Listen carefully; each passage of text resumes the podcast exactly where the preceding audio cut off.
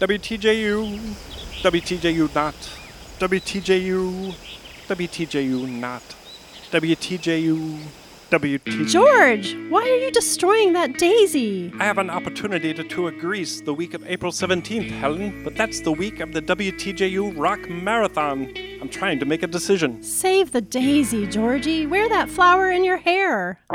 You can stream your favorite listener funded radio station from anywhere in the world and donate to keep it going strong. Just go to WTJU.net. Really? So if I've got Wi Fi in Greece, I've got WTJU too? That's right, G. You can listen to sitar rock on Santorini, Kraftwerk on Zakynthos, rock poets in La Plaka, and yacht rock on Mykonos. Wow. I can rock in the sand. I can rock in the taverna. I can rock the boat. I can tip the boat over. The marathon even has a show devoted to Greek psychedelic music. Instead of baklava, enjoy rocklava.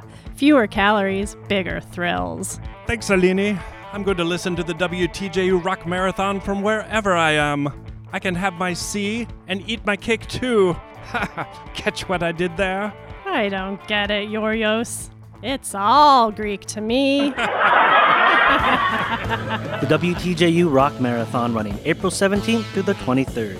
Give and listen wherever you are at WTJU.net. And save the daisies. Wear them in your hair.